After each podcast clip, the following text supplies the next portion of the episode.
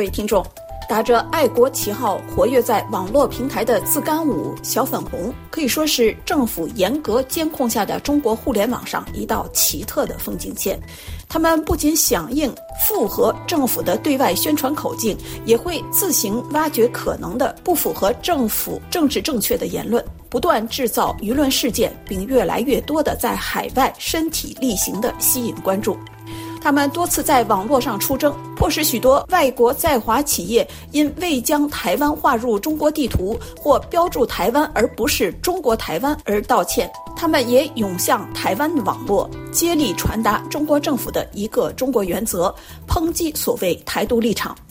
不过，与那些为了在华商业利益而迅速道歉的外国企业不同，一些台湾网红开始回呛，驳斥小粉红鹦鹉学舌般的立场表述，嘲笑他们常常难以自洽的政治论述。台湾花莲的泰鲁格族青年巴囧就是其中最活跃的一员。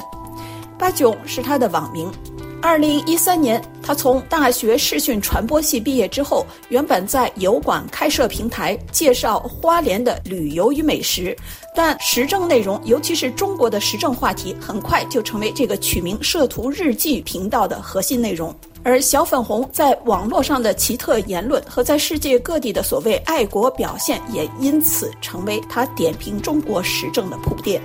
巴囧接受本台电话采访，介绍了他与小粉红网上对呛的经历。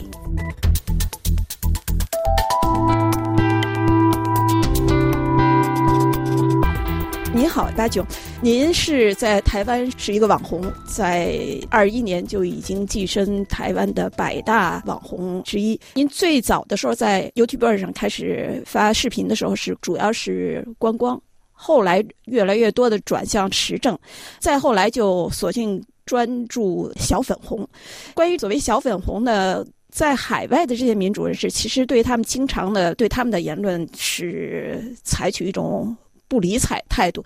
您为什么要花时间去和他们对呛，而且还应战约战，跟他们直播争辩呢？其实是这样的哈，就是如果只有偶尔看我的观众朋友会觉得我是在呛小粉红。但如果是我的老粉丝或是长期有关注我的人，就会知道我不是专注在呛小粉红，我邀请更多的人是海外的反共大 V 啊，或是博主啊，甚至是一些中国人，我帮他们维权。然后我也是透过小粉红的言论去带出今天中共可能这个政策是怎么样的，然后小粉红为什么会洗地，因为后面发生了什么事情。比如说最近有些小粉红在洗那个中国的股市，那我就会从这些言论去带。说所以你看，今天中国的 A 股其实它发生了什么事情？所以我不是很表面、很肤浅的，就是去嘲笑那些小粉红。对，所以我觉得这个需要跟大家澄清一下，就是不要看表面的东西就觉得我只是在怼小粉红，其实不然。其实我不是每只都是小粉红，你知道吗？就比如说一支影片10分钟好了，我只有前面2分钟或是后面2分钟我在讲小粉红，剩下我大部分都是在讲中共的政策跟历史原因。所以我不是很明白，因为不是很理解为什么就是会特别把我冠上就是在针对小粉红。我针对的是中共中央，小粉红只是一个甜点而已。这个最主要是我要让台湾人知道小粉红是怎么样形成的，就是主要还是当初的初心是警惕我们台湾人，就是让大家看到小粉红是这样子的行为。当然啦，就是海外那些民运人士，因为他们可能本身就是中国出生的，所以他们可能从小到大看太多，但是我们台湾人没有看到那么多，所以我必须让台湾人看到。那为什么要让台湾人看到小粉红的这些行为呢？你觉得他对台湾的舆论有什么影响吗？会啊，因为没有接触过的人可能会被带风向，或者是会认为说，为什么他们会有这样的价值观？那我要给台湾人看嘛，看完之后我要去阐述为什么他们会有这样的论述跟这样的想法因为中共造成的。YouTube 这个平台，视频平台呢，其实在中国大陆是被禁止的。大陆的网友如果想去看你的频道，其实他要翻墙。您感觉他们为什么要翻墙来看你的视频呢？有的人是属于奉命出征，还是说的确是他们自主的去发表一些言论？我觉得有带任务的是比较少数，因为 YouTube 后台可以看到 IP 来源。那如果你是中国国内的，你翻墙的话，你的 IP 应该是在其他地方，什么日本啊、香港啊，或者是什么欧洲那些国家、欧美那些国家。但是我 YouTube 后台有 5% 的来源的 IP 直接是从中国出来的，那也就是说这 5% 的人在中国是不需要翻墙的。OK， 那我们就可以知道一下是哪一些人、哪一些公司、哪一些组织在中国是不用翻墙的。那当然就是中共政府的组织嘛，国安嘛，公安机关嘛，不然就是一些外商外资的嘛，就是他们可以合法合理的翻墙嘛。所以这 5% 的基数应该是来自于这几类啊，这几类的选项。那剩下有些翻墙过来看我影片的小粉红哈，我觉得他们应该也是有些是在可能是在海外啦，那有些是我想要看一下，我还是想要了解一下这个世界是怎么来看中国啦，是怎么来看我们国家啦，所以他们会去上网搜，可能关键字就会打什么台湾啊，打什么中国啊，打什么中国共产党啊，然后他们就会找到一些比如说像我的频道或是其他的名誉人士的频道，他们就会去看嘛。那您怎么理解他们这种行为呢？又要去看这些海外的一些他在国内不能够看到的这些言论，还要反驳的？我觉得这个很能理解啦，一个人如果从小在那样的环境生活了十几二十年，你刚翻出去那几个月甚至那一年，你本身就会去想要捍卫你这二三十年一直以来的信仰。我觉得每个人如果遭受到这样的环境，可能大部分人都会跟小粉红是一样的，所以我觉得他们也是苦难啦，他们也是很苦啦。那当然疫情这3年让很多小粉红都醒了，像之前有很多那种清醒的小粉红，他就会寄信给我说什么我2020年的时候啊，或是什么21年的时候，甚至是反送中那个期间啊，我是非常非常鄙视你的啊，我非常痛恨你的频道，就是甚至把你频道封锁，然后不然就是跟我一些小粉红的宿舍朋友啊，在那个学校里面看你的影片，然后在笑你，在骂你。但是呢，疫情这3年之后，我慢慢有点醒悟，我被铁拳到了，所以他就会寄信给我说，还好我有坚持继续做，然后他也会不间断的看我的影片，或是看其他反共人士的影片，就会慢慢一点一滴的了解，再配合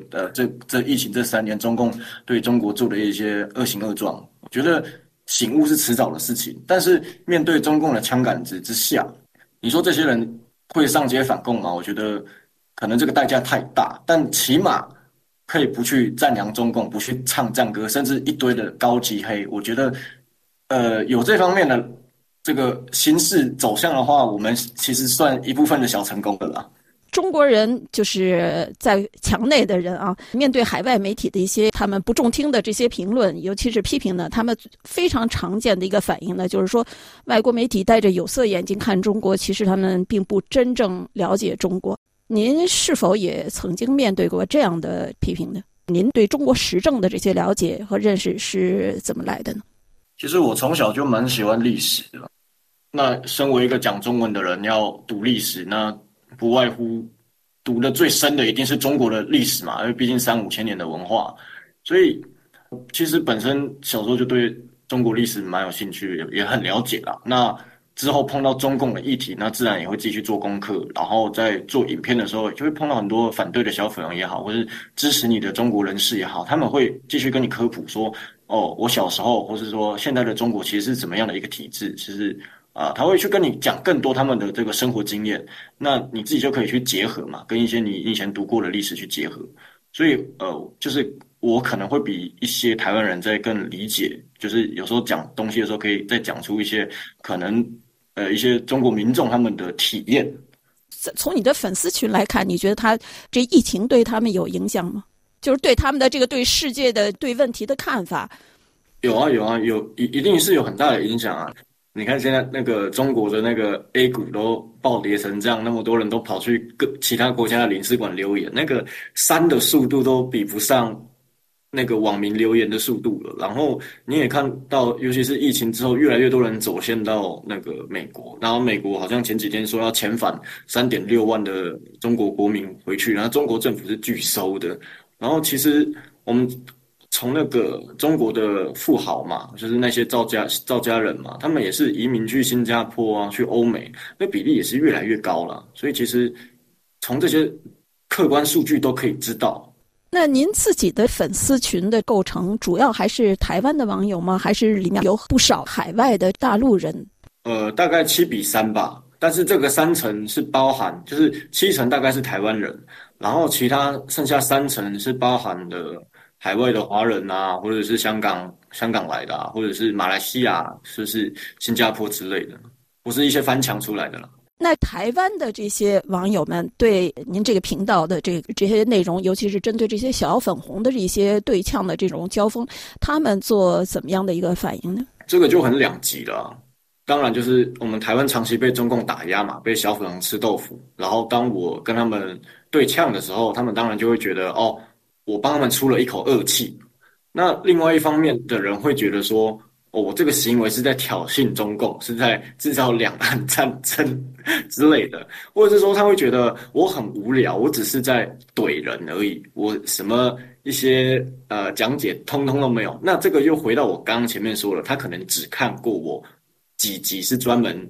呛小粉红的，但是我其他的都不看。对，就是大概分这两类人了。您自己 YT 这个频道上呢，自我介绍您就写的就是超嗨的辱华频道，您等于是在别人给你贴标签之前，你先给自己贴了一个标签，而且你也从来不忌讳说自己是一个反共网红。能不能解释一下您的这个立场？这个所谓辱华是什么意思？只是想反讽来做一种挑战吗？对对对，其实是这样的，因为其实你说辱华，这个华你可以定义的很广，这个华可以是中华民国或者是中华人民共和国，甚至你这个华可以上升到整个华人血统，那就是看你怎么定义。然后其实我一开始就是说我反共嘛，然后就是很多小粉红会说我辱华，包含中共他自己也会说哪个国家不然就是哪个谁动不动就辱华。那我觉得就很有意思嘛，我明明就是反共，我哪有辱华？那 OK 啊，你要说我辱华 OK， 那我就辱华吧，那你觉得我辱华我就辱华吧，我懒得，就是就像你说的有点反讽了，就是我依照你的逻辑再去说，对，那我就是大概是这样子的，所以就是反共啦。这些小粉红有时候跟你约战，你们就直播对呛，有的对呛还是非常的激烈。我不知道你是不是也能够有机会说服这样激进的网红啊？那您做这些年，您有没有感觉也有点厌倦的？就是您觉得这样做很值得吗？其实是这样的，就是当然我后面当然会觉得说，哎，少跟一些小粉红做直播是对话好了，因为其实每次对话完就是下播之后，我头都会好痛，都要吃那个止痛药，那普拿疼，真的啊，头真的好痛啊。那我后来就是有蛮减少这种频率的，就是啊，以前是可能一个月3次4次，然后后来减成一个月1次，现在可能半年1次或者是1年1次，就是尽量减少这个。因为其实他们讲的话也都一样嘛，那我其实早些年都做过直播了，其实他们讲的范本都这样子，就是你们也可以自己再去看以前的那个对话，那逻辑都是那样子，所以我觉得没有意义再去跟他们讲那么多啦。这个对话你觉得是他肯定是有政治洗脑的这个因素，是不是也有很大一部分是对台湾的民主社会极度缺乏了解？对，我觉得这也能理解啦，毕竟他们对于这个民主的认知都是他们幻想出来的，或是他们看到一些很表面的东西。比如说他们会觉得说OK， 我中国有恶性事件嘛，我中国有地痞有流氓嘛，有这个路上可以乱杀人的嘛，那台湾也有啊，美国也有啊，所以民主都会有啊，那干嘛要民主呢？但他们不理解，这跟民主不民主没有关系，他们会把这些层面都理解错误。那当然嘛，他们没有在民主那个环境，当然不是很能理解，也是可以理解的啦。那么台湾也有不少新住民呢，就是陆配啊什么的，他们也在开视频频道，他们经常也是分享一些大陆和台湾这个生活上的一些文化上的一些不同。但是好像比如说这次大选，他们其实有些人也在介绍自己投票的感受啊、感觉，还有怎么一个过程的运作。您觉得现在这些陆配和以前的陆配有什么不同吗？您在邀请他们来做客您的频道的时候，他们是不是很容易接受？其实他们如果是做这种比较没有舔共的啊，或是没有唱赞歌，其实他们都大家互相立场都知道嘛，因为一定会关注彼此嘛。那影片看久了就会知道你没那个意思，你只是反讽嘛。所以其实那以前的路配跟现在的路配，我觉得差别是以前的反共的那些路配，或者是说不舔共的那些路配吧，他们其实是有的，只是他们以前不敢讲话，不敢发声，就是当默默的那一群。所以呢，我们会造成我们认为哦，来台湾的陆配都是小粉红，因为只有小粉红或是舔共的陆配，他们敢发声，因为他们没有风险，因为台湾民主自由嘛。你在台湾说共产党好，台湾烂，你不会怎样。但是那个年代哈，你在台湾，你只要说哦，共产党不好，台湾很棒，那你要面临的压力会越来越大。所以现在我可以看到越来越多的陆配，可能他们不至于到真的像我这样子反共，或是海外民主人士这样大拉拉的反共，但其实你可以从一些他们的对话里面隐约听得出来，他们对中共的不满。那我觉得他们也有一步一步这样敢表达自己的想法，我觉得就比以前好很多了。那起码也让人家知道说，哦，不是所有的陆配都是小粉红。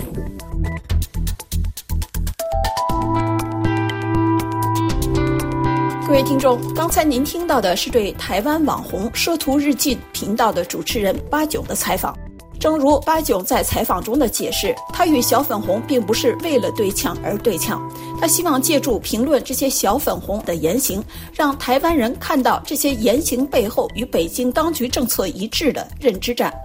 从他与小粉红的对呛所表现出的，并不单纯是各自不同的政治立场，而更是政府舆论导向形塑出的立场陈述与言论自由空间下的价值认知间的对立。本次节目由瑞迪主持，感谢苏黑亚的技术合作，感谢您收听，再会。